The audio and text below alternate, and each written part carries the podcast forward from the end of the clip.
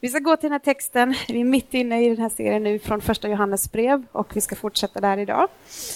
Och eh, det är rätt spännande ibland att bara sätta sig in i den här tanken att, att Johannes som har skrivit det här brevet han eh, liksom har själv vandrat tillsammans med Jesus. Och han skriver nu, han var väldigt ung då och nu är han gammal. Det här är mot slutet av hans liv. Och, och skriver detta till ungefär till tredje generationens kristna och de har redan börjat liksom få lite slitningar rakt in i den församlingen. Och ibland kan jag tycka att det nästan är lite uppmuntrande, liksom att, att redan där på Bibelns tid, så kort efter, liksom, de mötte utmaningar i sitt sätt att förhålla sig till tron och evangeliet och, och att liksom redan där fick Johannes och Paulus och andra var med och bara påminna liksom om Kristi verk och evangeliet som så lätt är att tappa fokus på.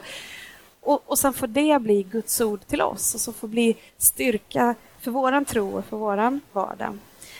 Eh, för man märker här i det här brevet då att om man, om man läser lite runt omkring vad som har hänt så var det mycket förföljelser och så under den här tiden. Och trots att det hade varit svår förföljelse och många hade fått sätta livet till på grund av sin kristna tro så var det inte förföljelsen utifrån som var det största hotet mot de här församlingarna, utan det som kommer fram var lite mer att det var hotet som kom inifrån, utifrån, utifrån falska läror som hade smugit sig in, som handlade väldigt mycket om vem Jesus var och hur man tror. Men man kan säga att den centrala falska läran i det här var att inte erkänna Jesus som Kristus, som Guds utvalda, alltså Guds son som blivit människa för att leva här utan synd, för att dö utan synd, för vår synd, för att sen uppstå och besegra synden och döden. Att det var det som det var liksom lite fight om vem Jesus var i detta. Genom att läsa, liksom, det finns ju, ni har redan gått igenom grunderna, lite bakgrunden till det här brevet, Issa, och, och, att man får ju lite nycklar i det här med att Johannes flera gånger skriver så här, jag skriver till er för att. Då fattar man lite att okej, okay, det har blivit vissa konsekvenser av det här som har smugit sig in, den här läran. Och man kan märka att det har blivit en bristande enhet och gemenskap, för han talar just det, jag skriver för er, för gemenskapen ni ska få ha med Fadern och med varandra. Det har påverkat deras relation till Gud och också gemenskapen i församlingen. Man kan se att det har påverkat deras glädje och deras djupa liksom, tillfredsställelse. För han skriver också att jag skriver detta för att er glädje ska vara fullkomlig. Och så märker man att det har påverkat deras moral, hur de lever. Vissa tycker nu inte att det alls spelar någon roll hur man lever och, och hit och dit. Liksom. Och därför så skriver han till dem för att ni inte ska fortsätta att leva i synd. Jag märker också att det har påverkat deras insikt om vad som är sanningen och vad som är Guds ord till oss, därför att det är folk som vill dra dem iväg från sanningen. Och det har lett till en liksom bristande övertygelse. Hur kan jag veta att jag tillhör Gud, att jag är frälst, att jag liksom har det eviga livet? För jag skriver till er för att ni ska veta att ni har evigt liv. Men om vi vet ju hur relevant det är i vår tid, bara just av det här att vi bedömer väldigt mycket av vårt liv och vår tro efter hur det känns och vilken form känns det som, vilken skala är jag på i mitt kristna liv just nu? Liksom, känner jag glädjen, känner jag trycket, känner jag smörjelsen, känner jag vad man nu använder för ord? Liksom. Men han skriver det för att vi ska veta utifrån en sanning om vem Jesus Kristus är. Så väldigt kort skulle man kunna säga att om vi får tag på budskapet från Johannes brev, inte bara den här predikan utan summan av det som är Johannes budskap och Guds ord till oss genom det här så kommer det leda till en sann och djup gemenskap både med Fadern och med varandra. Det kommer leda till en glädje som inte står och faller med yttre omständigheter eller liksom en tillfällig lyckorus utan som har sin källa i Jesus Kristus. Och Det är vad Gud vill föra dig och mig till. Att få finna en, en glädje som är byggt på någonting annat kommer också lära oss att hantera synden som vi liksom, där det beskriver just skillnaden mellan att falla i synd och leva i synd och hur vi istället kan få söka bekännelse, förlåtelse och omvändelse när vi faller i synd. När vi får tag på det här brevet så kan vi också avslöja falsk lära och fortsätta att leva med Jesus Kristus som vår Herre och Frälsare som leder till att vi också får en övertygelse i vår frälsning, som inte bara vi behöver leda, leva med den här oron eller ångesten, eller som ofta kommer över oss, en typ av fördömelse eller andra saker skulle jag kunna... Och vi kanske inte liksom talar om det rakt ut, men vi märker att vi lite själva ger, varandra rött, ger, ger oss själva rött kort när vi liksom, skulle jag kunna be om det här nu? Skulle jag förvänta mig att Gud skulle kunna använda mig här nu i det här? Och så börjar vi dividera utifrån vad vi tror vår insats i det hela istället för att bara bli grundade och rotade i vem Kristus är och vem vi är i honom. I dagens text då, i kapitel 2 som vi läste precis så, så ser vi att Johannes adresserar liksom tre olika grupper i församlingen. Han talar om barn, unga män och fäder. Och jag, jag vet inte exakt varför han just här väljer att, att adressera det så, men jag skulle kunna tro, man kan tänka sig att han vill uppmärksamma att det finns människor med olika mognad i tron. Precis som det finns i alla olika typer av grupper. Vi kan bara titta i våra familjer, men vi kan också titta i vår församling. Att, att det finns människor på olika nivåer av mognad, kapacitet och ansvar. När vi talar om mognad, så både mognad i livet men också mognad i tron, så är inte det någonting som handlar, handlar om ålder. Det hade ju varit smidigt annars. Eh, men man kan titta på det här med, man bara tittar på hur en familj fungerar, barn. Det är människor som behöver tas hand om. Som sig själva är omna, de vet inte riktigt när de ska göra vad och hur de ska bete sig. Unga, det är när vi börjar växa upp och liksom lite mer kan börja ta hand om oss själva. Vi är inte riktigt mogna och inte heller omogna, men vi börjar ändå kunna ta hand om oss själva lite mer. Fäder, det är mer när vi börjar mogna och också börjar kunna ta hand om andra. Och även i församlingen så är det viktigt att sunt. En sund församling har allt av detta. Människor som precis är nya i tron, människor som håller på att växa till i tron, människor som börjar kunna ta hand om sig själva lite, människor som kan vara med och ta hand om andra. Kanske du här känner igen det också från olika delar av det. Eh, vi ska stanna upp några korta minuter för varje de här punkterna och bara titta på hur vi kan få vara en kyrka där där just detta får finnas till, där vi får vara en naturlig plats för människor att nytt liv får födas. Människor får komma till i tron, men där det också får vara naturligt för oss i vår gemenskap att låta tron få näring så att den växer till. Så att vi liksom inte, för det är lite så, jag har en pojke hemma som är fyra år och vissa saker som han beter sig med, liksom det är lite så okej okay och lite charmigt när man är fyra år. Det är inte lika charmigt när man är 44 med vissa av de här sakerna. Liksom. Vi kan tycka så lite gulligt när han håller på, men det hör till att man också växer upp och mognar från vissa saker. Och så är det också i våra liv och vår tro att det är självklart vi har massa överseende med barn i familjen som, som liksom inte vet hur man ska bete sig eller leva eller liksom mest upptagna av sig själva och inte så mycket hänsyn av andras upplevelser och känslor utan liksom vadå, jag har ju kommit till världen liksom.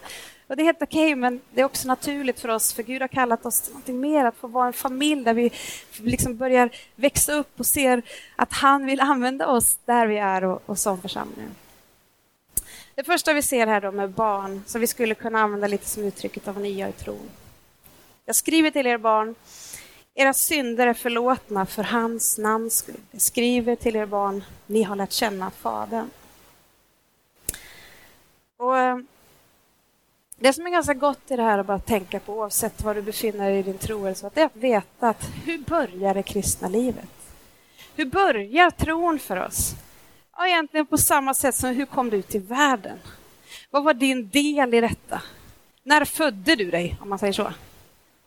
Vi skulle aldrig använda det begreppet. Ja, men jag födde mig då eh, den 5 juni 1900. Alltså det, utan vi blir födda.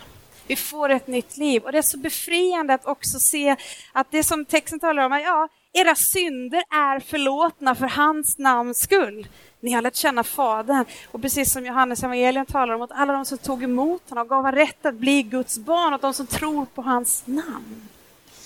Och Det är så befriande för oss att få bara ha med oss den grunden in i vårt kristna liv. Att det är en gåva. Det är ett nytt liv som kommer från ovan, rakt in i vårt liv.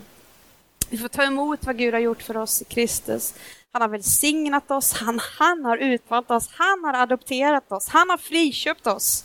Han har gett oss anden och ett nytt liv. Allt detta är nåd. Det är inget vi har förtjänat, det är hans verk för oss och i oss. Och en hälsosam kyrka har alltid små barn ibland dem. Men i en hälsosam kyrka så kommer de också att växa upp, mogna och bli stabila. Vi kan läsa vad Paulus skriver i Första Korinthierbrevet 3, vers 1. Bröder, själv kunde jag inte tala till er som till andliga människor utan som till kötsliga människor, spädbarn i Kristus. Mjölk gav jag er att dricka, fast föda fick ni inte, den tålde ni ännu inte och det gör ni inte nu heller. Men det är underbart att få bara ha bara ha med familjeperspektivet av eh, hur det är att få in ett barn i en familj. Liksom ni vet när du ska börja ge dem, jag minns när vi skulle börja ge våra barn liksom lite mer fast föda, det var det ju inte, det var väldigt mosad föda, men lite mer mataktigt. Och liksom kommer in där och åker ut igen och in och ut igen. Men det är naturligt att vi har barn i, i vår gemenskap. Eh, vi ska titta lite på det här unga, växande i tron. Kapitel 2, vers 13. Jag skriver till er unga män, ni har besegrat den onde. Jag har skrivit till er unga män, ni är starka och Guds ord förblir er och ni har besegrat den onde. Du vet, det här grundläggande befriande budskapet att vi har fått nytt liv från himlen och att det vi är, det är vi på grund av Kristus. Det är liksom inget sånt startskott, att det är en dörr vi går igenom och sen börjar någonting helt annat. Utan, utan det som är Eh, det som vi ska få växa vidare i, det är hur vi själva ska få leva kvar i den sanningen. Och då har Gud gett oss sitt ord som talar om vem han är och vem vi är i honom. Det här är inte en bok om, som vi lätt ibland kan tänka sig, ja, det är en bok om, om Mose och så är det lite om Abraham och lite om David och Paulus. Den här är en bok om Gud. Det här är Guds berättelse till oss. Och faktum är att allting av vårt liv återspeglas när vi får kopplas tillbaka till den stora berättelsen.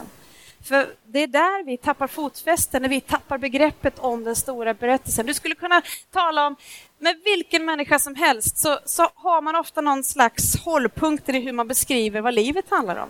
Berättelsen om livet.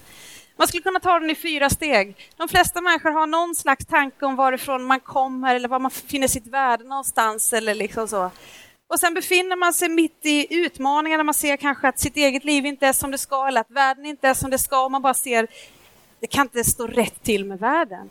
Men man har ofta någon slags idé om vad som är lösningen på det och en bild av hur det blir när det är fixat. Alltså det är lite så här fyra steg som alla skulle berätta livets berättelse utifrån. Om man tänker för ett antal hundra år sedan så hade alla sådana berättelser någon slags gudomlig grej i mitten som vi skulle förhålla oss till. Nu kanske vi, de flesta människor inte tänker så, men ändå så försöker vi, för vi har behov av att få grepp om livet. Varför är det som det är? Vad är det som är fel med livet? Vad är det som kan ställa det rätt igen? Och hur blir det då? Liksom?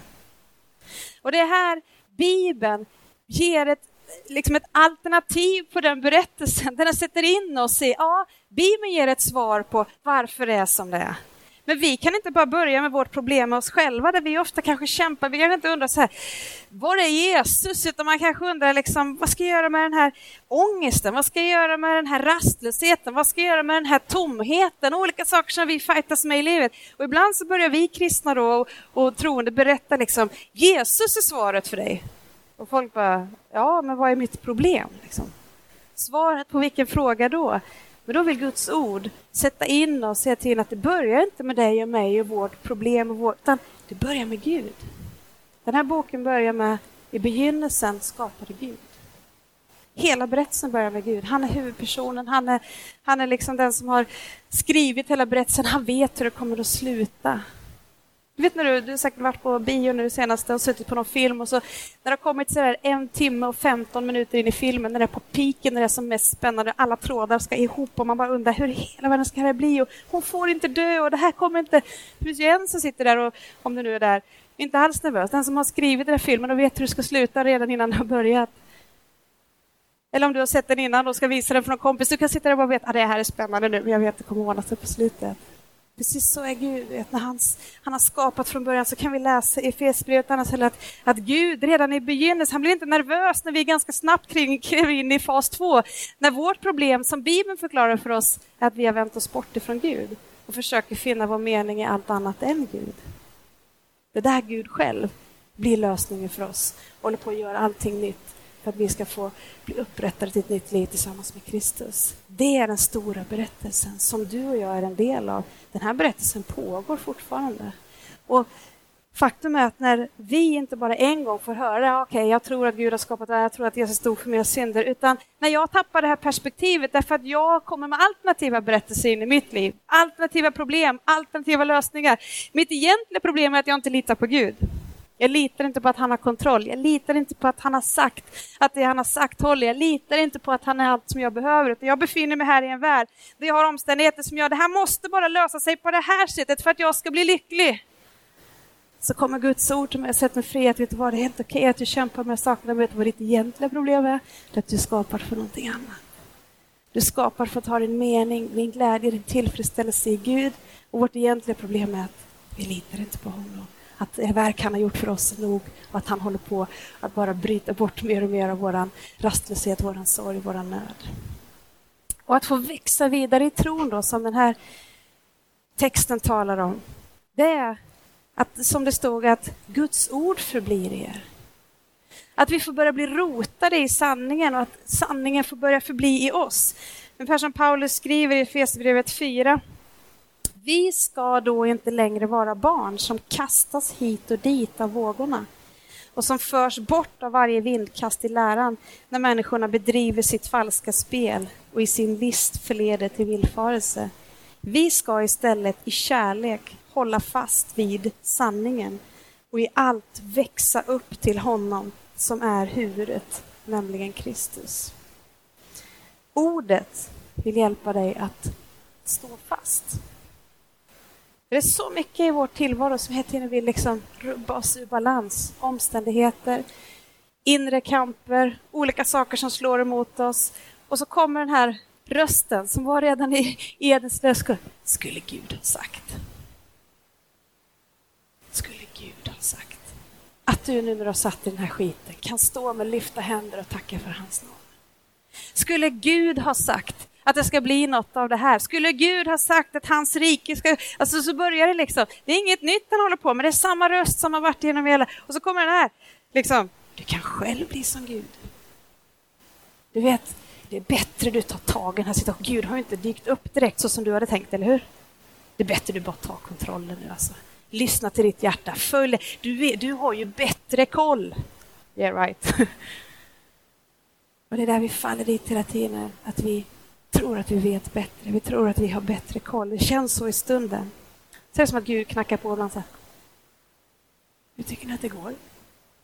Det här med att vara Gud. Ingen fördömelse, ingenting, utan det är liksom bara en öppen fadersfarm som lite med glimten i ögat säger Låt mig bära dig.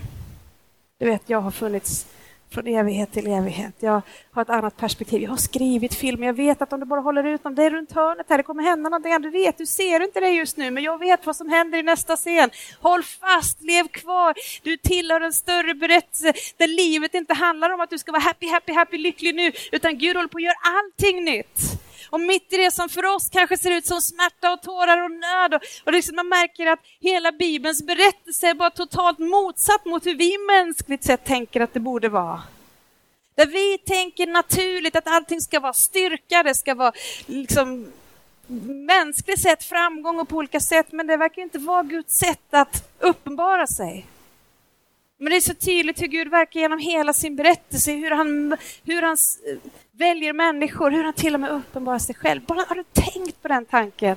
Att Gud själv, himmelens och jordens skapare, ska uppenbara sig själv för människorna. Alltså komma i fysisk form. Ja, men om du hade varit planerare för det projektet, hade du tänkt att det skulle ske när ingen vet om det, ingen ser det? Liksom, nu kommer Gud lite så diskret som ett bebis på flykt. Ingen vill ta emot, smutsigt. Liksom. Det är helt sjukt! Alltså det var... Och när han kommer, hela syftet med att han kommer är att han ska besegra ondskan och synden och döden. Och då tänker vi att nu har jag ändå gått en år, nu måste vi hinna ladda. Liksom. Hela änglar, Hären kommer ner, och det är bara uppställning och nu kör vi liksom. Jag är övergiven och till och med de närmaste. Det, liksom, det går inte ihop med att han som har all makt i himlen och på jorden, som att han, nu ska han utplåna så när alla tror att nu är det slutet. Och de som har följt honom har stått där och sagt, men Jesus, du var ju vårt hopp, du var ju vårt allt. Och säger, vad hände med allt det där du sa? Precis där. Men ingen fattar vad som händer. Ingen fattar vad som händer. Det är blod, det är smärta, det är tårar. Det händer den största händelsen i hela världshistorien. Det är tyst. Vet, Gud jobbar på ett helt annat sätt. Du kanske går igenom sådana perioder i ditt liv just nu. Det kanske känns smärta, det är mörkt, det är tomt. Jag bara liksom fattar inte det här. Jag trodde jag liksom, jag började tro på Gud, jag var i United. Jag, liksom, jag trodde det skulle vara lite mer bara wow, att det skulle flyta på. Liksom. jag bara känner mig helt naken och övergiven händer Gud? Vet vet, kan vi bara få lita på det tillhör en sån berättelse där. Det är inte vår berättelse. Gud är den stora regissören.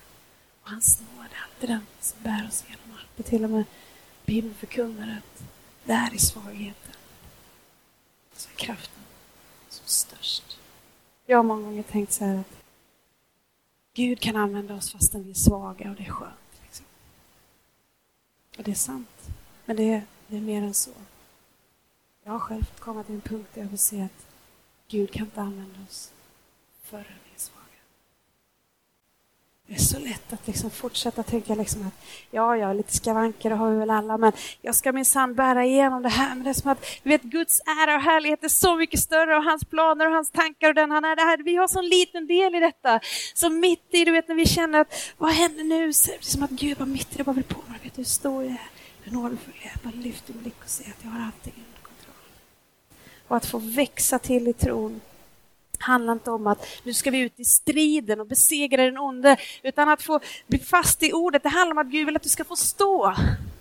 Att du inte behöver rubbas av varje vindkast av olika saker. Och det är liksom, om du tänker dig Bibelns berättelse, det här med att få bli barn, att få bli född, så handlar det om att först bara få sitta.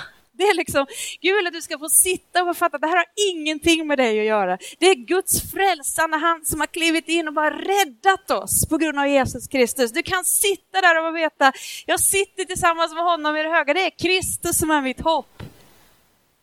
Men när den vilan får börja komma, det får liksom jag vill bara säga att kanske, när vi talar om det här med ny i tron, kanske du behöver få bli ny i tron fast du nu har gått i kyrkan i hundratals år, jag på säga hundratals gudstjänster. Så har det varit för mig. Min tro har inte vilat i att jag sitter tillsammans med Kristus, utan min tro har varit ganska mycket, vad duktig flicka nu Sara. Och jag har inte vågat möta så mycket, utan jag liksom har tänkt, ja, jag tror ju på Jesus och när det gäller att hålla ihop de här olika bitarna. Men när man börjar komma mer och mer till slut av sig själv, och märker, hur ska jag kunna göra någonting för världen? Hur ska jag kunna förvandla? Jag kan inte ens förvandla mig själv. Och han börjar få släppa fram, precis som Paulus gör i, i Filipperbrevet, när han börjar tala om liksom den här mänskliga rättfärdigheten, och, och hur, eller Guds rättfärdighet som kommer från Gud genom Jesus Kristus. Då börjar jag få se att faktum är att jag är inte frälst för att jag har vuxit upp i en troende familj. Utan jag är frälst därför att himmelens Gud var beredd att lämna himlen, komma hit till jorden för att dö för din och min för mig. För att bryta den syndens makt. Därför är jag frälst. Och du vet, så när vi får komma, liksom, oavsett var du befinner dig, så vill jag uppmana dig verkligen våga få komma där till slut dig själv och förstå att, att få vara barn i tron, det är att först och främst veta att mina synder är förlåtna. Jag har en far i himlen, jag kan sitta tillsammans med Gud. Men när vi har suttit tillsammans med Gud så, så börjar vi också se att det kan få bli en vandring där det nya livet tar sig uttryck i vårt sätt att bemöta. Ingenting med min relation uppåt att göra, den har bara med Gud att göra. Men däremot har den relationen konsekvens på hur vi börjar leva med varandra. Då kan vi få börja vandra i tron. Men så finns det också makter och annat som vill rubba oss från den vilan i att sitta tillsammans med Kristus, att få börja leva ut det nya livet. Och då vill Gud föra ut oss i att få lära oss att stå. Det är inte liksom ett attack liksom när vi ska hålla på, utan du kan läsa i Efesierbrevet också om att det handlar mycket mer om ett försvarsspel. Han har redan vunnit den stora segern. Vi strider inte för seger, utan vi strider från seger. Men Gud vill rota dig i att få en växande tro som inte bygger på omständigheter och känslor utan på sanningen om vem Kristus är. Sista. Fäder. Mogna i tron. Jag skriver till er fäder. Ni har lärt känna honom som är från begynnelsen. Om du ser lite tillväxten här. Genom att bli rotad i evangeliet jag bara får bli så satt fri att det är på riktigt att mina synder är förlåtna. Om vi säger att vi inte har synd, då bedrar vi oss själva, men om vi bekänner vår synd så är han trofast. Och vi vet att saker och ting som vi kämpar med, att vi inte längre är slavar under det, men vi kan bekänna för att leva ljuset med varandra, leva i ljuset inför Gud och veta att mitt tillstånd beror inte på mitt senaste gig, i vilken form jag är, utan det beror på Jesus Kristus och det han har gjort för mig. Det är på riktigt när jag kan få bli satt fri och finna den vilan. Och för att kunna göra det så måste jag bara påminna mig om de här sanningarna. Jag läser inte för att liksom bli älskad eller bli välsignad, utan jag läser för att få se hur älskad jag är, hur välsignad jag är, vilket liv jag redan har fått i Kristus. Det är Guds ord till oss. Det är Guds berättelse för oss för att påminna om det. Det leder till att vi börjar lära känna Gud så som han är. Det börjar, vi börjar märka att det finns en huvudperson här som träder fram, som har varit Gud som har vakat över sitt folk i alla tider. Vi börjar lära känna honom som är från begynnelsen. För du vet, vi har ett utgångsläge där vi gärna formar Gud efter våran avbild. Alltså hur jag tycker att livet fungerar. Jag har ganska bra koll på hur världen är liksom. Och Gud, du passar in här tycker jag. Liksom. Du ska bete dig så här, du ska svara så här, du ska vara så här, tycker jag. Det passar bra. Och så börjar man läsa här, man känner, du passar inte riktigt in i min bild, Gud. Jag tänkte att, alltså, börjar man se att Guds vägar är helt annorlunda. Och så börjar man se att okej, okay, det är inte vi som fanns och Gud som ska passa in i vår värld, utan vems story var det nu som vi fick vara en del av? Gud fanns från begynnelsen. Det är han som har skapat oss. Och även om det då inte riktigt går ihop med oss, för det blir en sån krock och man känner, nej men det här passar inte riktigt in i vårt mänskliga tänkande. Nej, men det är det som blir befriande. Att vi förstår att, för vi kommer aldrig förstå det om vi inte förstår vad vi skapar till, men när vi förstår att vår utgångsläge är inte att vi ska ha koll och det är vi som är centrum och det är vi som ska ha ära, utan vi är skapade för något annat. Vi är skapade för hans ära, för att leva med honom i centrum och då bara, aha, det är det som är mitt problem. Och det är därför det finns en lösning i Jesus Kristus. Och då kan vi få börja lära känna Gud som är från begynnelsen. Då kan du och jag börja faktiskt släppa lite garden av oss själva. Då börjar vi få lite perspektiv och se att okej, okay, han har varit med ett tag. Han blev inte nervös när David strulade till det, liksom. utan han kunde använda David ändå. Han blev inte nervös när Paulus liksom bara förföljde församlingen, utan han hade en annan plan för hans liv. Han började liksom verka, man började se att okej, okay, jag kan faktiskt identifiera mig med de flesta människorna, för de, de är lite lika knepiga som jag. Men Gud är inte upp på dem. Utan det som ingenting var, det utvalde Gud för att låta det visa stå på skam. För Guds nåd bär igenom allt. Då kan vi få börja växa upp och bli föräldrar där vår gemenskap kan få bli att vi kan få börja ta hand om varandra. Därför att jag har inte så mycket att sträva efter, bevisa och leva upp till, utan jag får sitta i den vilan av att jag är den jag är på grund av att mina synder är förlåtna. Och jag kan få börja leva ut den här och stå fast i den tron därför att jag bygger mitt liv på sanningen om vem han är. Är någonting som kan få börja bo i mig, förbli i mig. Så att när saker och ting slår emot mig så, så kan jag bedöma det utifrån den annan världsbild som jag lever i. Det lever i att jag också kan få börja se att det finns en Gud som faktiskt har kontroll när jag inte har kontroll. Som har ett annat perspektiv än, inte jag, än vad jag har. Och jag kan få en vila i att för den som älskar Gud samverkar allt till det bästa. För vår glädje, för hans ära. När du förstår att dina synder är förlåtna, ingen fördömelse, ingen fruktan, inget tvivel. Du förstår att Gud är din kärleksfulla far. Han är för dig, inte emot dig. Du får börja växa dig starkare, får börja övervinna frestelser, synd och kamp. Du får börja bygga din tro på Guds ord, inte på vad du känner ska få börja känna att jag börjar känna Gud. Inte bara känna till Gud. Det är vad det kristna livet är. Och jag skulle vilja uppmuntra oss att, att få bli, att liksom tillåta Gud att få, börja, att få jobba med oss utifrån de här texterna på sånt sätt att Gud liksom, det här är inte, det är naturligt för oss att växa upp, precis lika naturligt som det är att, att, att liksom rent mänskligt, att det finns i oss att liksom föröka oss, växa upp och bli föräldrar. Har du tänkt på det, att det är liksom alla möjliga konstiga människor som blir föräldrar? Det är inte bara de som är liksom förskollärarutbildade eller väldigt barnkära, utan helt plötsligt så bara, va, ska ni ha barn? Eller olika saker, utan det bara finns i oss. Och även om det kan vara mycket som är tufft kring det här och kamp, så vet vi att vi kan få leva liksom med, med det här familje och föräldraskapet, att man kan få vara bror, man kan få vara syster, man kan få vara kusin, man kan få faster, man kan få bli förälder. Och på samma sätt i Guds familj. Att det är naturligt för oss, det är inte bara vissa speciellt karismatiska evangelister som kan få med och, och bli väldigt så här, föda fram nya barn i Guds rike, utan det är en del av, av Guds familj. Att, men det börjar inte med något här som vi ska pressa fram och vi ska få barn, utan det är någonting som sker genom ett mirakel. När Guds liv väcks liksom i en människa och nytt liv kommer till. Det är helt utanför vår kontroll. Vi vet att vi kan göra vad vi kan, men det måste till ett mirakel för att ett barn ska till. Precis på samma sätt är det med Guds rike.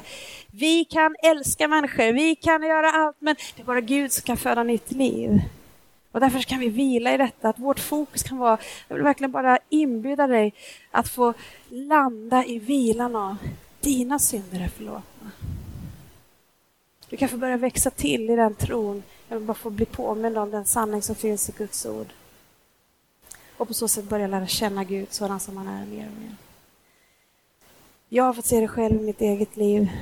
Eh, som jag sa innan, har kämpat väldigt mycket med att vara stark och få till det. Haft några tuffa år bakåt som har varit de jobbigaste och de bästa i mitt liv.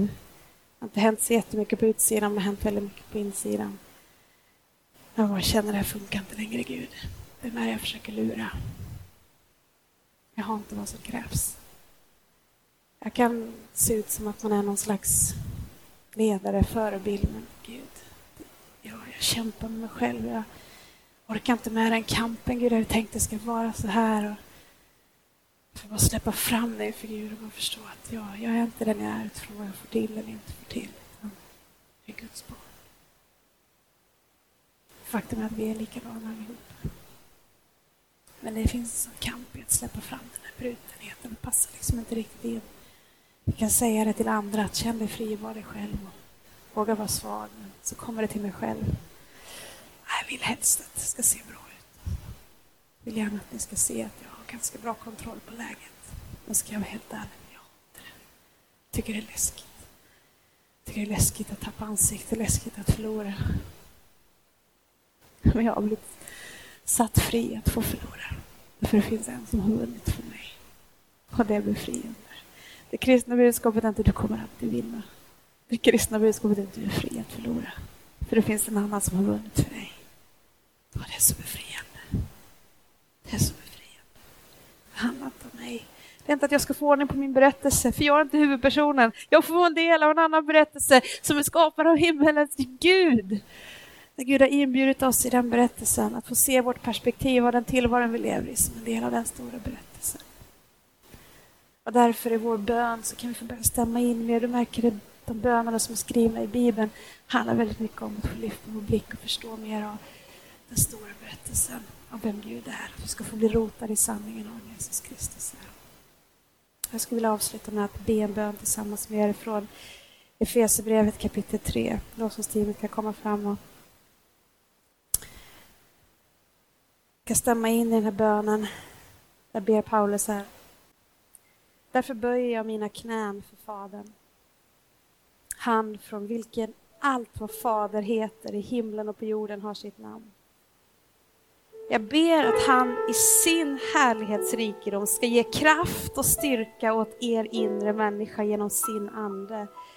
Och att Kristus genom tron ska bo i era hjärtan, att ni ska bli rotade och grundade i kärleken. Ni ska då tillsammans med alla de heliga kunna förstå bredden och längden och höjden och djupet och lära känna Kristi kärlek som går långt utöver vad någon kan förstå. Så ska ni bli helt uppfyllda av all Guds fullhet.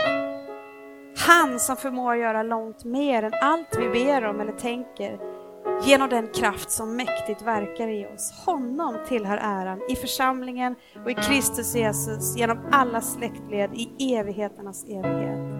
Amen. Ska vi så att vi bara ställer oss upp, tar en stund av överlåtelse, låter ordet få bara verka. Ordet har gått ut. Du kan ta en stund där du står, bara sluta dina ögon, kanske sträcka ut dina händer eller vad som känns naturligt för dig. På nytt få överlämna dig själv till Gud, kanske be en bön för första gången idag. Kanske det är första gången du får sträcka dig ut till Gud och säga Gud, uppenbara dig själv för mig. Kanske du idag på nytt behöver få ta emot evangeliets goda nyheter om att dina synder är förlåtna. Jag vill påminna dig om det idag. och där du kan få leva i sanning, inte utifrån omständigheter eller känslor. Ska vi ta en stund och bara överlåta oss själva till Gud.